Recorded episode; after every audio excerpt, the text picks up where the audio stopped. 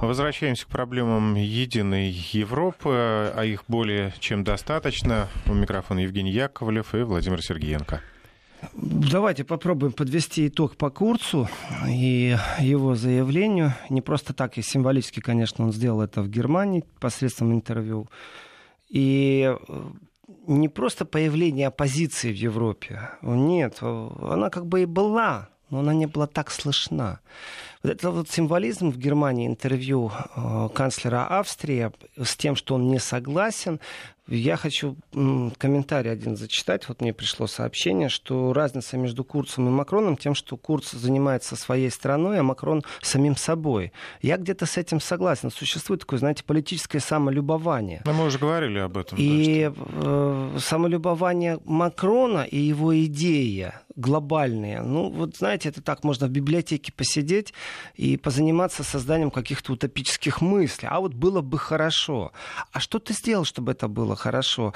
И здесь сам же Макрон будет спотыкаться о брюссельскую бюрократию, не больше и меньше. А ты обойди все страны. А ты возьми у них всех добро на то, чтобы создать эту армию, единую платежную систему.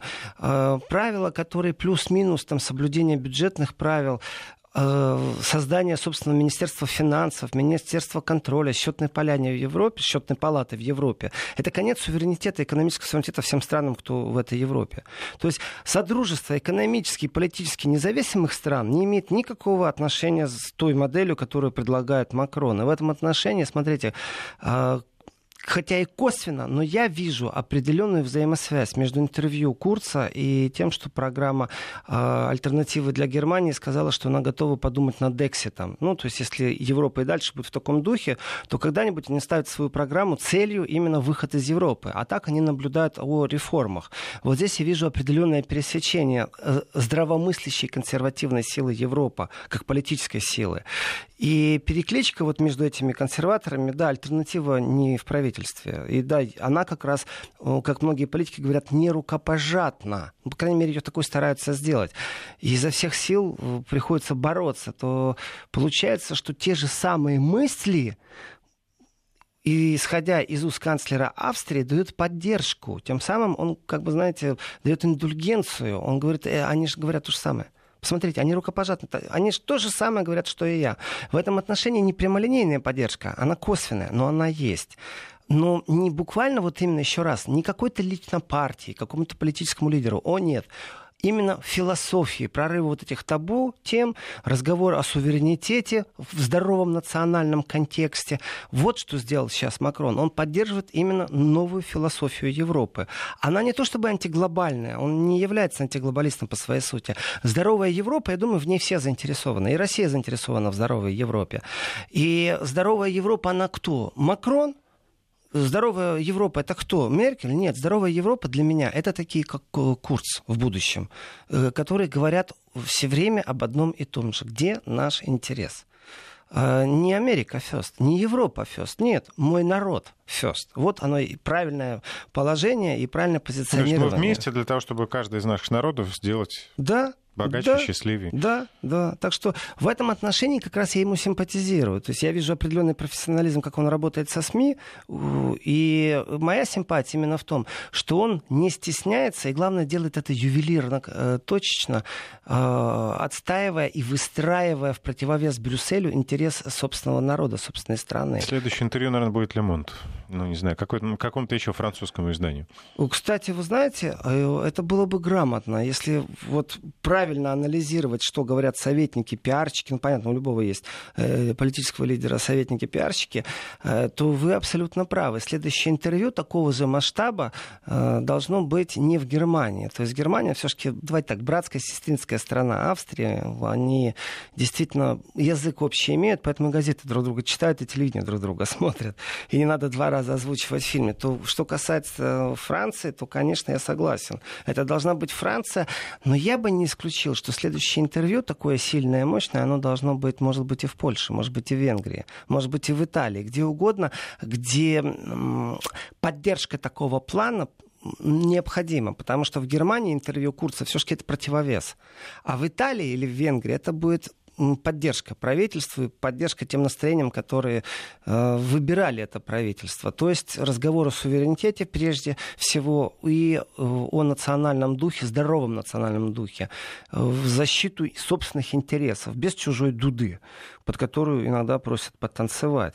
Но давайте вот тогда прямо вот от этой черты перейдем к протестам, потому что Ля Монт Франции хорошо, но протесты продолжаются, и не только во Франции протесты, и они точно так же остаются. То есть мода на протесты остается по выходным э, выйти попротестовать. И опять мы видим в Сербии, оппозиция вышла. Но если взять эту каплю в море, сравнить, сколько сербов вышло приветствовать Путина и сколько вот сейчас выходит... Свыше 125 тысяч человек, напомню. У немцев писали больше 130 тысяч, пробовали разобраться в вопросе, шоу это или не шоу. Мне аж смешно было.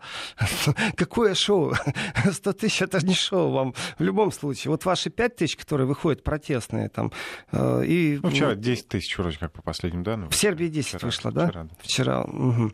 Ну, 10 это уже посильнее стране, они тоже выходят регулярно на протесты. И вы знаете, то, как освещаются и то, как преподносятся разные вещи. Но на самом деле Европу сербы не очень интересуют.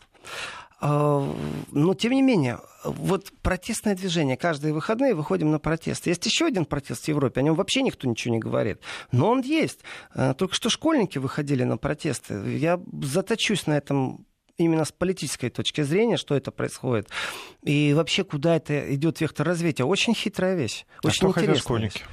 Вы напомните, если вдруг я забуду про школьников, а пока к Франции. Значит, э, французы вышли я могу так сказать, что если раньше они так аккуратно говорили, мы против Макрона, то теперь они выходят конкретно против Макрона. Все, точка.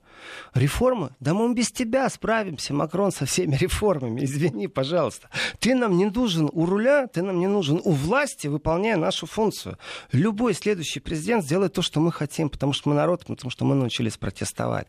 Ты нам не нужен. Вот эта вот четкая сейчас позиция протестующих, она перешла э, вот в антипатию Макрону и иметь четкую линию теперь. Мы против тебя, Макрон. Э, я себе представляю, если бы Макрон вот буквально всплывет, любой скандальчик сейчас, чтобы он был где-нибудь испачкан в коррупции, любой фонд, еще что-нибудь всплывет, снесут в секунду. Все, больше не будет у него возможности задержаться в правительстве. Ну, никак. Ждем, ждем. А вот пока что в этих протестах, что интересно, Франция дальше продолжает удерживать лидерство э, по всей планете, между прочим, э, по слезоточивому газу, выпущенному из баллончиков. То есть это действительно дальше лидеры, это все еще рекорды Гиннесса, никто столько слезоточивого газа не выпускает. Но, знаете, появилась печальная статистика. Это количество людей, которые потеряли, а, например, один глаз от резиновых пуль, которые полиция выпускает. Больше 60 человек потеряло один глаз. Это травмы, которые нанесли а, во время протестов полицейские. Насколько это обосновано или не обосновано, это будут судить кто-то другой. Но есть факт, а это безумно печальная статистика. Э, И не факт, что эти 60 человек это зачинщики драк, это может так быть... Так вот, э, полиция настаивает, правильно вы, Евгений, замечаете, полиция настаивает на том, что это была необходимая мера. Э, мы живем во времена, когда видеорегистраторы не только у полиции, не только у каких-то спецслужб. Сегодня у многих в руке просто мобильный телефон, вот вам и видеорегистрация. Насколько это было обосновано, будет решать кто-то другой, потому что там же и компенсации лежат, если это было не обосновано, там же и служебные разжи... расследования будут происходить. Но есть факт. Вот этот факт, он говорит о насилии. Мы не знаем действительно, сколько литров они вылили, и я в данном случае без сатиры говорю, потому что я себе не могу представить, что они сейчас не чемпионы по выливанию слезоточивого газа. Э, в протестах э, по той информации, которая пришла из Франции, можно четко сказать о цифре, которую предоставило правительство, что больше 80 тысяч полицейских было задействовано, чтобы как-то э, спокойствие и за безопасностью наблюдать. 80 тысяч это очень много. по полицейскому на человека? На одного протестующего, да, если 80 тысяч Получается, если взять количество протестующих, то плюс-минус это на каждого протестующего один полицейский. Ого, скажу я. У меня прям даже слов нету. Э, это получается действительно французы разделились на два лагеря. Один лагерь элитный, полиция, понятно, выполняет приказ. И при таком противо поставлении э, силовиков и граждан Франции, конечно же, все сильнее и сильнее становится протест уже не просто по экономическим реформам. Уже идет, давайте так, противостояние между силовиками. Пусть оно невидимое. Ну, я имею в виду сейчас не то, что там эти кинули в тех камень, а эти дубинкой э, избили. Нет, я имею в виду невидимое противостояние в душах, в сердцах, э, когда у тебя уже просто недовольство по факту. Тебя ни за что избили. Э, есть те, кто зрение потерял. Это недовольство, что силовики превышают нормы. То есть вчера сообщения были Э, о мирных протестах, которые все равно переросли в столкновение с полицией. Мирные, мирные, мирные закончилось все равно столкновениями. При том, что протесты получили увеличение в провинции. Вот это тоже интересный момент. Париж Парижем. Давайте так, Париж очень сильно экономически сейчас вздрогнул из-за того, что туристам не очень хорошо, и метро перекрыто, и на такси не доедешь, куда тебе нужно. А, и не очень-то и жаждут сейчас туристы ехать в Париж. Но когда мы смотрим на другие города, и там происходит увеличение, то что же будет, когда тепло станет? Тогда действительно Макрона снесут, и его хитрость ему не поможет. Эти 35 вопросов очень хорошо, работа на муниципальном уровне, то, что в провинции бургомистры, мэрия собирают прям буквально в прямом смысле слова граждан и говорят, чем вы недовольны, мы отправим во Францию, я к этому отношусь двояко. С одной стороны, а как по-другому? Ну давайте так, а как по-другому? Ну хорошо, интернет-страницы открыты, плюс бюро по приемке недовольства граждан. Но Макрон, ты не есть царь. Ты не есть э, представитель имперской семьи, ты не король. И в этом... У тебя есть срок полномочий, который совсем скоро закончится. И в этом отношении, мол, вы мне скажите, чем вы недовольны, а я решу, что из вашего недовольства я улажу, а что, а что я не буду трогать. И здесь вот сразу бам, а где у нас пенсионная реформа? А почему французы живут хуже австрийцев? Потому что у австрийцев руководитель, который э, соответствует интересам населения, а у Макрона э, философия и идея единой Европы. Может, через сто лет будет хорошо. Может, действительно он прав. Время покажет. А вот сегодня, здесь и сейчас мы хотим реформы. Мы хотим реформу. Мало мы не хотим европейских пиявок на своей шее. Вот разговор в Германии, например, по поводу европейских пиявок, я думаю, это разговор вечный. Кто кого содержит, как правило, окраина всегда бедна, а центр всегда силен экономически. Но, тем не менее, в Германии его нет, во Франции есть. Почему французы должны платить налоги, жить сами хуже, но содержать кого-то, кто не такой работоспособный? У кого коррупция в стране? И тут сразу Румыния всплывает. Это же вам европейская страна. Вы так хотели ее иметь в Европе и в НАТО. Нате, пожалуйста. Но французы не понимают, почему они должны содержать отсутствие реформ хотя бы. Вот здесь опять перекличка с Курцем то, что он говорит, что да, мы хотим реформы, но это не значит, что Макрон правильные реформы делает. Такая подножка из Германии сейчас пришла во Францию. И в этих протестах вот один к одному полицейский к протестующему, во-первых, говорит о том, что существует страх. Э, да, понятно, терроугроза, она существует, особенно в местах скопления большого количества народу. Э, с другой стороны, есть определенно другой страх.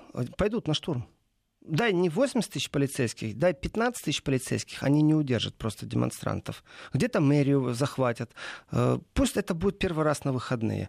А где-то и дворец президентский могут захватить, и он будет где-то откуда? Из загородной резиденции руководить страной. Э, Из Брюсселя. Я здесь еще одну параллель хочу привести. Значит, конфликт министра внутренних дел Германии Зайхофера с канцлером Германии по поводу пунктов, э, связанных с миграцией. Значит, там было больше 60 пунктов, и Меркель не согласилась только с двумя пунктами. Ну, давайте так, два пункта из 60, ну, вроде бы компромисс. Но на самом деле все намного тоньше и сложнее. Если почитать то, что 58 пунктов, то грубо говоря, можно свести так. Э, каждого нужно накормить, каждому дать ночлег, каждый имеет право на то, чтобы говорить то, что он хочет. То есть там бла-бла-бла, политика вот эта вот, которая ничего не решает. А те два пункта, против которых была Меркель, они были решающие. Они не имеют права, они обязаны. Вот там два пункта, которые Зейхофер тогда хотел сунуть. И вот эти все, ох, я же согласилась на 58. Да, ты согласилась, но они такие, они номинальные, чтобы скрасить э, вообще атмосферу и чтобы наполнить эту рыбу по реформам хоть какой-то информацией, каким-то содержанием. Вот эти два пункта были ключевых. Вот, вот здесь вот аналогия с 35 пунктами, которые предложил Макрон. Ну да, ты предложил 35. Для того, чтобы у тебя было основание сказать, ну вот, смотрите, с 35 мы договорились по 34, давайте компромисс найдем. А народ говорит, слушай, хитрый ты, президент Франции Макрон, Макрон. А, а где пункты в этих 35, которых нас больше всего тревожат? А, о пенсионной реформе, где гарантия? Э, по поводу бюджета, где оно? Он вообще не включил эти пункты. Поэтому сейчас четко выдвинуто требование. Макрон долой. Усиление, я вижу, не только связано с протестов, не только связано с погодными условиями. Будет теплее, будет больше протестов. Э, может, действительно нужно верить заговорщикам, что февраль является ключевым, когда Майданы начинают приобретать силу. Э, здесь является ключевым акцент действительно на провинции провинция, которая в протестах принимала участие в начале, так, знаете, выходили, но свои мелкие интересы. Провинция подключилась к протестам долой Мак- Макрон. И вот, это... давайте добавлю, сейчас нашел, если в Париже было 7 тысяч человек вчера, в Тулузе 10 тысяч, в Бордо 4 тысячи, в Марселе 2,5 тысячи. Это рекорд. 10 тысяч это рекорд в провинции. Это рекорд. Это значит, что Франция не есть Париж. Э, давайте так тоже. Э, Все еще нет внешней политической поддержки к этим протестам. Все еще это внутри французское дело. Э, нету сакральных жертв. Тоже такой момент. То, что резиновые пули стреляют, это все еще не сакральные жертвы. Внутри народа есть абсолютно сейчас такое антипатийное настроение к силовикам, и здесь невозможно ничего изменить. Но так было всегда. И в любом государстве, просто во Франции, оно сейчас вот, ну, это рана, это открытая рана, когда тебя дубинкой огрели силовики, и ты выходишь в следующий раз и уже заранее агрессивно настроен на протесты. Но точно так же нужно понимать, что и полиция агрессивно настроена на эти протесты. Очень агрессивно настроена, и у нее четкие указания, как действовать в этом случае сам факт того, что один к одному полицейских и протестующих, мы не говорим не о трех тысячах. Бывает иногда другая статистика. Бывает того, что полицей э, там, в пять раз больше, чем протестующих. Такая статистика бывает. Простой пример. Просто тогда протестующих совсем мало. Если э, 200 э, нацистов идет, неонацистов по Берлину, то, как правило, там пару тысяч полицейских их охраняет ну, для того, чтобы антидемонстрация не разорвала. Но официально, конечно, там э, толпа стоит, если взять полностью, сколько людей стоит, то там будет тоже один к одному. А вот если брать именно демонстрантов, которые официально заявили, что у них будет демонстрация, то получается, что на 200 неонацистов там 2000 в 10 раз больше силовиков, которые их же и охраняют от толпы, которая может их разорвать. Так что э, статистика не всегда дает прямой ответ на то, что хорошо или плохо. Значит, э, провинциальные протесты, которые во Франции, они могут быть подкреплены в какой-то момент, ведь нету переговоров, у нас информации сейчас нету, но мысли об этом есть, они могут подкреплены быть э, объединением профсоюзных протестов. Как только вот эти разрозненные профсоюзные протесты, там, где они были, ну, договорились, торговались, они же не имели в отношении к желтым жилетам, как только они присоединятся, то есть когда еще профсоюз крикнет, давайте мы идем, поддержим желтые жилеты. Ну, а вот. такое возможно? Да. Вот такое возможно. Почему до сих пор не происходило? Э, по многим причинам. Во-первых, э, об этом тоже нужно говорить, не скрывать, что профсоюзы между собой конкурируют. Профсоюзы, кроме всего прочего, является организацией, которая сама себя содержит и свой аппарат.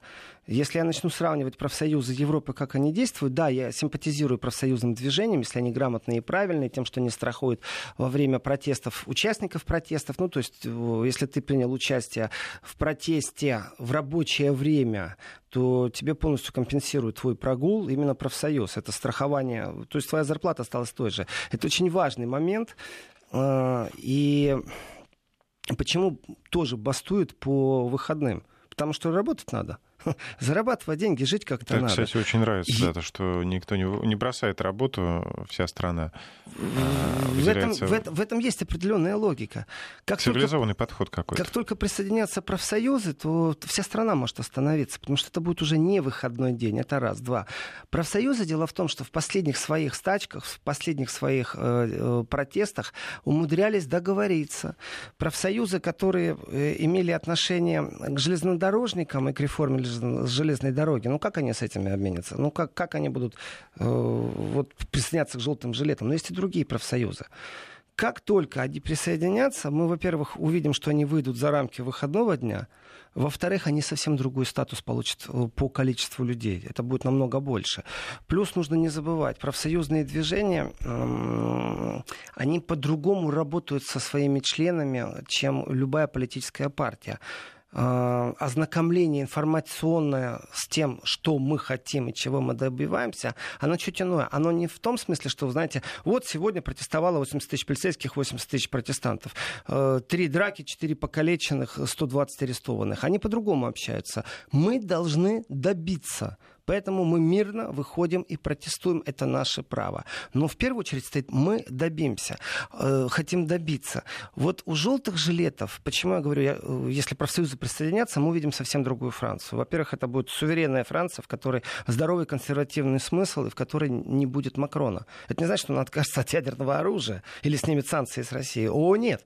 Просто она начнет мыслить по-другому. Не вот это глобалистское навязанное мышление будет. И тогда это будет реформа Европы совсем другого плана. При этом в этой реформе как раз России будет очень интересно участвовать уже и в Совете Европы, потому что будет здоровый диалог. Не в смысле консерваторы или либералы, нет. В смысле национальные интересы, экономические. Нет вот этого стадного чувства, все побежали, я побежал. Все санкции вели, и я веду. Все корабли послали, и я послал. Нет, будет каждый раз здравое размышление. Это то, чего не хватает Макрону. Э, это хорошо где-то там иметь морковку и осликом бежать за ней, при том, что морковку сам себе же и придумал. И в эту морковку там понадписывал, знаете, глобальная Европа и э, власть вся принадлежит Брюсселю.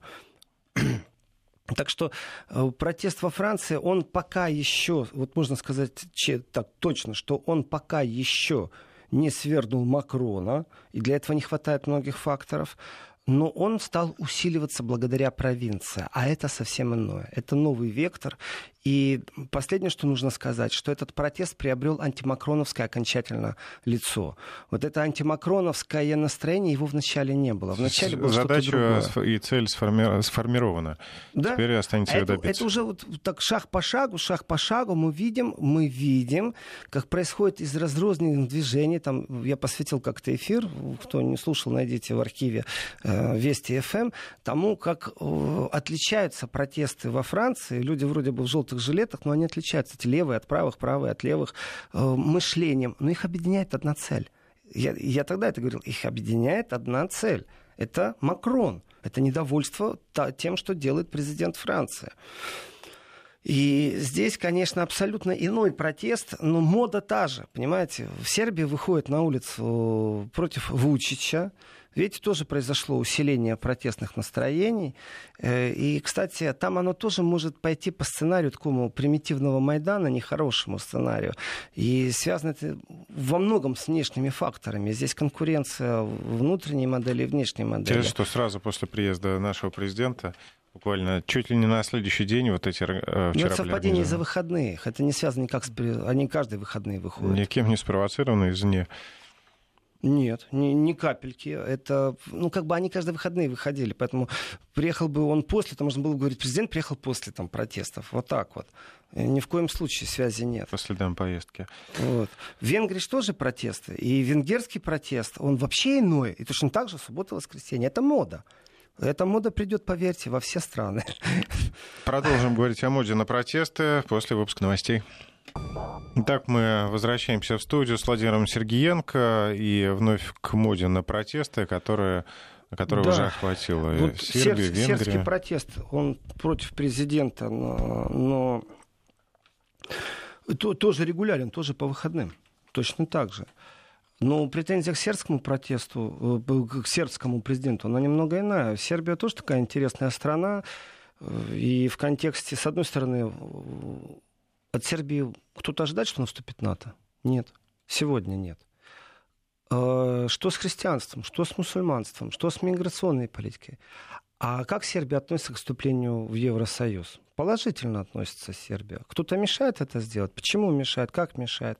То есть зачастую иногда антипатии политического уровня и приверженности к определенным векторам или внешние раздражители. Вот здесь вот внешний раздражитель в Сербии непосредственно является э, Запад в прямом смысле контекста. И если мы говорим о французских протестах, то это протест один к одному французский. Если мы берем сербский, то он не чисто сербский протест. Здесь уже существует внешний фактор раздражения. Например, разный взгляд на вступление в НАТО и в Европу. Все. Вот это нужно понимать, это нюанс. Давайте посмотрим еще один протест, который в Европе. Это Венгрия. Венгерский. Венгерский протест. Э, тоже регулярный. Он практически весь внешний по раздражительности, хотя направлен на внутренний периметр. То есть закон о рабстве, как они его называют, э, протестующие, дающие возможность определенную бизнесу развиваться по своему вектору и как-то использовать эту возможность эксплуатировать человека. И другие говорят э, рабство. Это настолько диалог у них не завершен между тем, что лучше и что хуже. Но он вроде бы как направлен на внутренний, но сам протест, как по заявлению многих экспертов в Венгрии, он извне. То есть это все, все еще следы Сороса, мы там слышим и видим. Насколько действительно этот закон по рабстве, о рабстве, я вот не могу сказать. Это, в принципе, такая, знаете, модель нехорошей истерии, ни больше, ни меньше. Но, например, давайте так, есть не протест, а, например, мода на демонстрацию. Знаете, мне так интересно, вот в Эстонии, в Таллине прошла впервые, прошел женский марш. Э, присоединились наконец-то за гендерное равноправие женщины Эстонии. Э, вчера он был этот марш. Ну, вообще он не протестный, если честно. А если он протестный, то я сочувствую эстонским женщинам, которые считают, что у них нет гендерного права. Они э, живут в Европе, с НАТО у них все в порядке. Вообще у них все в порядке. Ну, просто для поддержки, э, для поддержания Вопрос, да, порядка. Они, им что нужно? Зафиксировать, что они присоединились ко всемирному движению? Или они действительно протестуют за гендерное право женщин? Ну, вот смешно, понимаете? Мне кажется, что просто стало модным выходить в субботу-воскресенье за что-то протестовать. Да, э, проблема женщины и мужчины э, с точки зрения политического равноправия, ну, нет проблем. С точки зрения физиологического. Вы вообще о чем и что вы хотите? Ну, я рад, ведь это движение давно существует. И если эстонские женщины считают, что у них существует психологическое насилие, с которым они сталкиваются, или что карьерный рост у них зависит от гендерного равноправия, вот, он, вот она вам правда жизни. Если вы вышли на протест, значит, есть против чего протестовать, значит, вы чем-то недовольны. Э, ну, что я могу сказать? В принципе, э, Конечно, эстонский марш — это часть всемирного движения, которое началось два года назад когда сотни тысяч женщин в США протестовали. Здесь мне вообще ничего не понятно становится. Вот есть вещи, в которых я руки опускаю, говорю, я ничего не понимаю. Они, когда в США протестовали, там протест был э, женщин на улицах, организован очень хорошо. И этот протест такой тоже истерический, там, когда видел эти кадры, там, блин, ну, аж рвали на себе волосы, некоторые орали, визжали. Он был против Дональда Трампа. Но под эгидой гендерного права, равенства мужчины и женщины – и у нас проснулась Эстония. Она присоединилась к протестам двухгодичной давности против Трампа или что? Ну, между прочим, накануне тоже в США прошел новый ну, протест. Ну, это всемирное да, движение. Да, да, Давайте бороться за наши гендерные права. У вас действительно в Эстонии права нарушены? Или вы хотите американских женщин поддержать против Трампа? Ну, я не очень понимаю. И, если честно, я не очень хочу понимать, Хотят что, что у них не протест так. в целом. Если они хотят к субботним протестам присоединиться, бог им в помощь. И сочувствую, если они подвергаются психологическому насилию на работе, дома. Просто сочувствую. Ну, Но, мне кажется, кстати, и да. в Сербии, Венгрии э, везде прошло без серьезных нарушений, без задержаний, без э, женский марш? стычек. И женский марш в том числе, да. Вот какая разница между большой Францией, в которой э, опять там, где они э, в этот раз полиция сильно применяла слезоточивый газ. Э, во Франции в одной точке они там столкнулись очень сильно, в Париже очень сильно. Хотя в провинции тоже столкновения произошли. Э, то, действительно, в Венгрии мирно. И, и в Сербии нормально проходит. То есть, э... Пока еще или не раскачались? Не знаю насчет раскачались, не раскачались, это разный подход. Или в целом настрой. Разный подход вообще и разный, разный контекст диалога с народом. То, что в Венгрии, вот действительно, то, что в Венгрии происходит, ну, хотите протестовать, ну, протестуйте. Но мне не нравится там, как раскручивается информационная волна вокруг этого. Информационная волна, она такая мейнстримовская по всей Европе. Орбан плохой, они хорошие демонстранты. Они не могут быть хорошие или плохие. Они имеют право на демонстрацию. Вот они вышли, вот они демонстрируют. Все хорошо, все замечательно. Высказали свое недовольство Орбану. Услышать, не услышать. Это их внутривенгерский вопрос. Но его разогревают извне. Вот во Франции извне никто не разогревает. Он внутри разогретый. И поэтому, может, они такие злые. Может, у них велосипеда не было. Очень хорошее замечание от слушателя. А слезоточивый газ дешевле успокаивающего газа, который склоняет в сон? Ну, может быть, дешевле газопровод поставить и экономическую ситуацию стабилизировать. И не перечь, и не быть русофобом, и не отправлять корабли э, вместе с Великобританией и США. Это мой совет просто Макрону. Он действительно заигрался в какие-то монархические имперские амбиции. И его кресло, скорее всего, вот было бы правильным, если бы он был бы где-нибудь в Совете Европы, а не президент Франции. Поэтому мой совет, Макрон, беги, беги, уходи из президента Франции. Займи достойное место политика в Европарламенте и демократическим методом борись за свои идеи оттуда, а не из Франции. А то как-то так хитро получается. Нарушаешь сам же европейские правила, придуманные между прочим, демократическим большинством. Так вот, я вернусь в Эстонию к этим, там, 500 человек вышло. Вот я не понимаю, это что, массовая истерия у них? Если они страдают, сочувствую. Если они присоединились к протестам двухлетней давности, по всей планете сейчас должно начаться гендер, гендерное сопровождение. Я понимаю, что надо как-то забрать у феминисток в движение фемен лидерство, потому что они э, достаточно хорошо пиарят. Есть такое тоже замечательное слово. Не только брекзитуешь, но еще и хайпуешь. Когда скандально э, становишься знаменит. Вот этот вот хайп, скандальная знаменитость на чем-то, она у ФМН была хороша. Теперь, видите мирно у них протесты. Но я рад, но опять же, это выходные. Мне кажется, сидишь дома и думаешь, а не пойти бы мне попротестовать? А дальше начинается, с какой стороны яйцо разбивать, понимаете? Мир не изменился в этом отношении. И я рад, что э, в Эстонии, например, они действительно за гендерные права. Но почему бы нет? Хорошее, искреннее желание – я их поддерживаю даже. Особенно, если они еще и поддерживают женщин США против Трампа.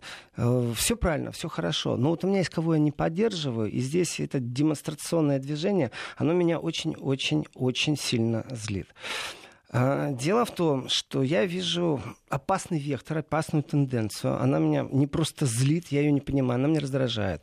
А, в ФРГ в Швейцарии э, были акции школьников. Вот здесь я категорически против привлекать школьников к политической жизни, активно-неактивной. Здесь много инструментов и много нечестности. И вот эти инструменты нечестности, он, они обрабатываются как технология. А уже ж не первая такая акция. Это не первая вот мы акция, буквально да. месяц назад обсуждали не первая акция, и здесь э, я вижу такой четкий механизм, с одной стороны. Э, иногда действительно нужно обращаться к теориям заговора, по-другому ты не имеешь данные. У тебя архивы спецслужб откроются, там, дай боже, через 50 лет. И тогда окажется, что ты был прав, когда ты все это говорил. Но существует технология протеста, раскрутки протеста. И не рассказывайте мне сказки, что ее нету. Она есть. И привлечение школьников, я считаю, негодяйством.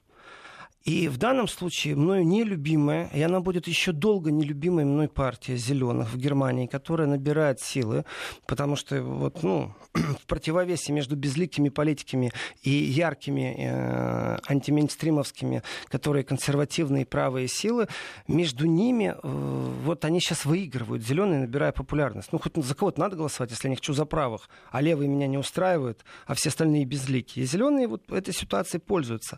Но они сделали еще одну вещь. Они стали работать со школьниками. Э, они их поощряют По в этих политич... протестах. Выражаясь политическим языком, они стали плотнее работать с молодежью. Э, э, как вы красиво работу. за эфемизмом прячете технологию, между прочим. Давайте ну, да. продолжим разговор о технологиях буквально через секунду. Сейчас региональный джангл. Вести ФМ. Но все-таки называть лучше вещи своими именами. Я, я считаю, что это негодяйство. Просто, э, во-первых, вербовка детских душ и идти на перегонки. Э, ведь они просто первые начали это делать. Они профессионально и стратегически продумали, что их ждет. 30 э, тысяч человек вышло э, в Германии. Это не протесты в данном случае, а это демонстрация. Ну, разница понятна между протестом и демонстрацией. Но эти 30 тысяч — это школьники, это раз. Два — это во время школьного времени. Чтобы во время школьного времени ребенок пошел на демонстрацию, вы знаете, я думаю, спросите у, у любого школьника насчет мирной демонстрации прогулять уроки. Действительно ли он хочет в школе да сидеть? за милую душу. Или он пройдет, прогуляется. Поэтому давайте так, по поводу добровольно-принудительно или добровольно-добровольно сказки мне рассказывайте. Организовать это нужно иметь силы, приложить усилия, не все так просто. 30 тысяч это огромное количество людей, это просто огромное. Значит, 30 тысяч школьников одновременно прогуливают школу. Ура! Им дали морковку. И они как ослики идут? Нет. Им не давали никакой морковки. У них есть общее движение, к которому они присоединились. Тем самым тот, кто его направляет, с одной стороны, берет под себя контроль школьных протестов, с другой стороны, их приковывают к своему движению. Эти школьники буквально через пару лет будут э, иметь право голоса на выборах. Но речь идет о старшеклассниках, естественно. Правильно. И что делают зеленые? Они во главе всей этой движухи политической. Зеленые на следующих выборах Бундестаг привлекли огромное количество молодежи. Вот сейчас, они уже сейчас этим занимаются. На следующий, они думают всего лишь на все следующих выборах. Э, вы меня спросите, откуда я знаю? Это логика. Это логика. И в этой логике зеленые, они русофобы. Сегодняшние зеленые, которые лидерство, они такие умные. Я их не люблю. Вот честное слово, у меня к ним симпатия ноль. К, ко многим нужно обозревательски относиться. Ну, то есть мне параллельно, какие вы там, о чем вы говорите. Но они такие отпетые русофобы. С ними говорить просто невозможно. Ты начинаешь с ними говорить, они глухие какие-то. Ты им рассказываешь там про Донбасс, про Луганск, про Украину. Они глухие, они не заслужили симпатию именно отсутствием стремления к диалогу. Они не умеют разговаривать в диалогово. И в этом отношении антипатия к зеленым, она очень часто на бытовом уровне существует. Но как профессионал скажу, они тоже профессионалы. Они знают, что они делают.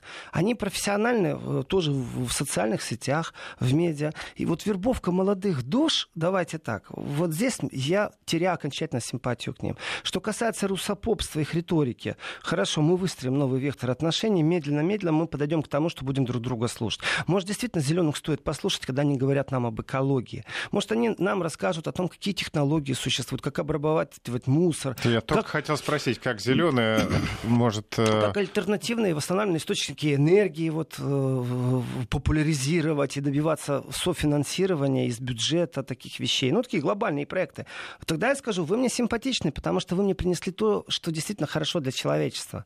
В этом отношении я только за. Но за красивыми словами, что мы привлекаем молодежь к политическому образованию, я вижу другую тенденцию, очень опасную. Дело в том, что вы первые, я согласен, у вас успех, 30 тысяч школьников вывести на улицу э, в 50 городах Германии. Это, это очень круто, эту работу нужно провести со школьным руководством, чтобы школьное руководство отпустило. Заразитесь этой идеей.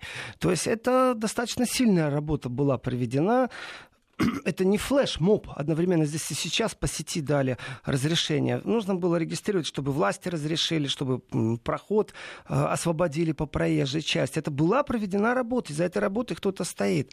Но ведь конкуренция это придет, и придет не только зеленая конкуренция. Сейчас э, организует кто-то другой точно так же школьный марш, другая партия. Тем самым начнется борьба за школьников и конкуренция, то, что они первые, они тем самым втягивают вообще школьников в борьбу. В этом отношении они мне безумно антипатичны.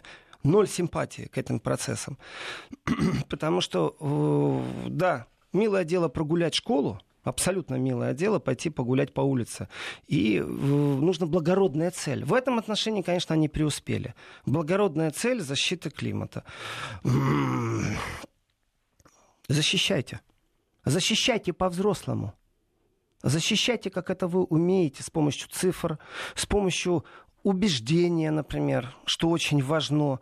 И э, в этом контексте я буду даже вам симпатизировать и, может быть, помогать. Почему бы и нет? Потому что земляне живут в долг сегодня у следующих поколений. То, как мы сегодня расходуем ресурсы, мы действительно у следующих поколений забираем. То, что земля накопила за миллиарды лет, мы вот так расходуем, как сейчас это все бездумно. Если у вас такая философия, если вы боретесь, я с вами, дорогие мои, но привлекать школьников протестом, я считаю, это негодяйство. Боюсь, Владимир, даже если вы будете говорить им прямо в лицо или в уши, а, услышаны вы не будете. Они глухие они действительно глухие, сколько раз пробовали на разные темы говорить, если почитать их газеты, их позиция, знаете, э, святая идея «Земля в будущем», благородная идея «Земля в будущем». Так вот вперед, в Европарламент, в Бундестаг, объединяйтесь с другими партиями, Делайте там каждое воскресенье, как Пегида, эти патриоты выходят и говорят, мы там, мы там против иностранцев, мы там против мусульман. Иногда 20 человек идет, иногда 200 человек. Привлекайте внимание. Но школьников объединять, э, выводить на протесты, э, я себе представляю просто вещь. Если альтернатива для Германии выведет 50 тысяч школьников сейчас, э, в контексте мы теряем наше национальное лицо. Да порвет их мейнстрим разорвут просто, уничтожат, оскорблять будут, истерика начнется, паника начнется. И зеленые будут одни из первых, кто не оценит это как демократическое право, альтернативы для Германии, работать со школьниками. Э, конечно, призывы о том, что молодежь следует воспринимать всерьез, это и кадры новые найти для зеленых, и действительно, они думают о будущих выборах. Как школьникам импонирует, когда им говорят, что их надо воспринимать всерьез. Ребята, я согласен, школьников нужно воспринимать всерьез. Очень нужно. Образование правильно нужно давать. Знакомить с демократическими принципами. На улице зачем вы их выводите? Зачем вы это делаете? Вместе формировать будущее. Один из лозунгов. Потрясающе. Мы вместе будем формировать будущее. Какое будущее? В котором вы сейчас берете детей. Я бы четко поставил планку до которого уровня нельзя принимать участие. То есть ребенок может быть только в сопровождении опекунов, если он выходит на протесты. Если это не протест, если это демонстрация, тоже э, только с опекунами. После 16 лет, пожалуйста, там, после 15, после 14. Но это дискуссионный вопрос. Пусть он законодательно будет отрегулированный. Вот это привлечение, э, для меня вообще это опасность какая-то. Э, при том, что если бы все партии объединились, или, например, кто-то был вне политической организации, я бы, наверное, не так сильно возмущался. Именно потому, что это партия, именно потому, что за этой вот силой стоит Союз 19, Союз 90, Союз 90 зеленое объединение, то, конечно, знаете, фраза, это сейчас цитата будет, значит, что федеральное правительство должно наконец внести свой вклад в борьбу климатическим кризисом. Это говорит Бундестаг от партии зеленых. Я рад. Я очень рад. Школьники, зачем тебе для того, чтобы поддержать это? В Бундестаге на трибуну вперед. Там возмущайся, там требует правительства что-то. И опять же, там, знаете, экология, транспортная сфера, все то же самое. Вот все, что из дня в день ты слышишь в дискуссиях в Бундестаге, в газетах, нет. Э, отказ от бурого угля. Ну, это крат школьники, какое отношение имеют к отказу от бурого угля? Вот зачем мне, э, я себе представляю, моего ребенка втягивают в это дело начинают мозг промывать. Это же души еще не окрепшие, еще не очень ориентируешься в политическом контексте, что такое хорошо, что такое плохо. Вот что важно донести до ребенка, а не политически его вербовать. Э, в принципе, тоже нужно, давайте так, ради правды нужно сказать, что э, разнос произошел, конечно, с помощью политических сил, но первично это Грета Тунберг, э, шведка, которая предложила каждую пятницу там, для будущего, пятница для будущего, выражать как-то протест. То есть по пятницам выходить на улицу и говорить, что они озабочены э, того, что будет в будущем, как климат защищать Почему надо. не по субботам? Ну, в субботу уже другие заняли место. И первая акция была в августе прошлого года. Э, именно вот э, тогда же началась э, регулярность этих протестов. В принципе, получается, что первые обогнали желтые жилеты или венгров, или сербов все-таки по регулярности. Это Грета Тунберг из Швеции, потому что она 20 недель подряд умудрилась это делать. Вот это мем, вот, вот это флешмоб, вот это я понимаю. И в этом отношении неудивительно, вот сейчас я вернусь, знаете, в самое начало программы, к Курцу. Вот он переживает о народе.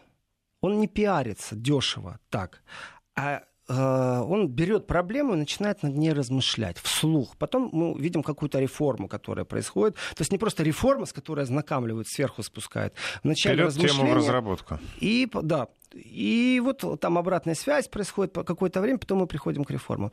Что делают зеленые? Что делают зеленые? Они всегда рвались к власти, всегда. У них повестка очень узкая. Социальная повестка у них одинаковая из года в год, они ничем не отличаются от других партий. Ну, в принципе, них... любая партия созда... создается для того, чтобы как-то прийти к власти и как-то влиять на решения, принимаемые в стране.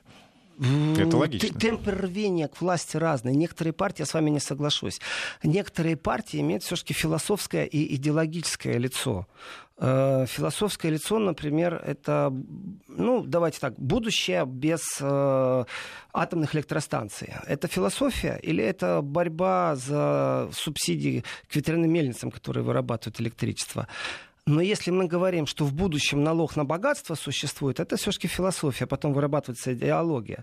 А дальше мы смотрим, как партия работает. Некоторые говорят, да, нам все равно, лишь бы нас правительство взяли. И идут на уступки, когда идут коалиционные переговоры. И я говорю, эта партия рвется к власти. А есть другая партия, которая говорит, я не продам свои принципы. Мы сказали, что мы хотим такой-то налог на богатство, и мы не будем по этому пункту торговаться. Не нравится вам, значит, мы с вами не в коалиции. Это уже четкая философия.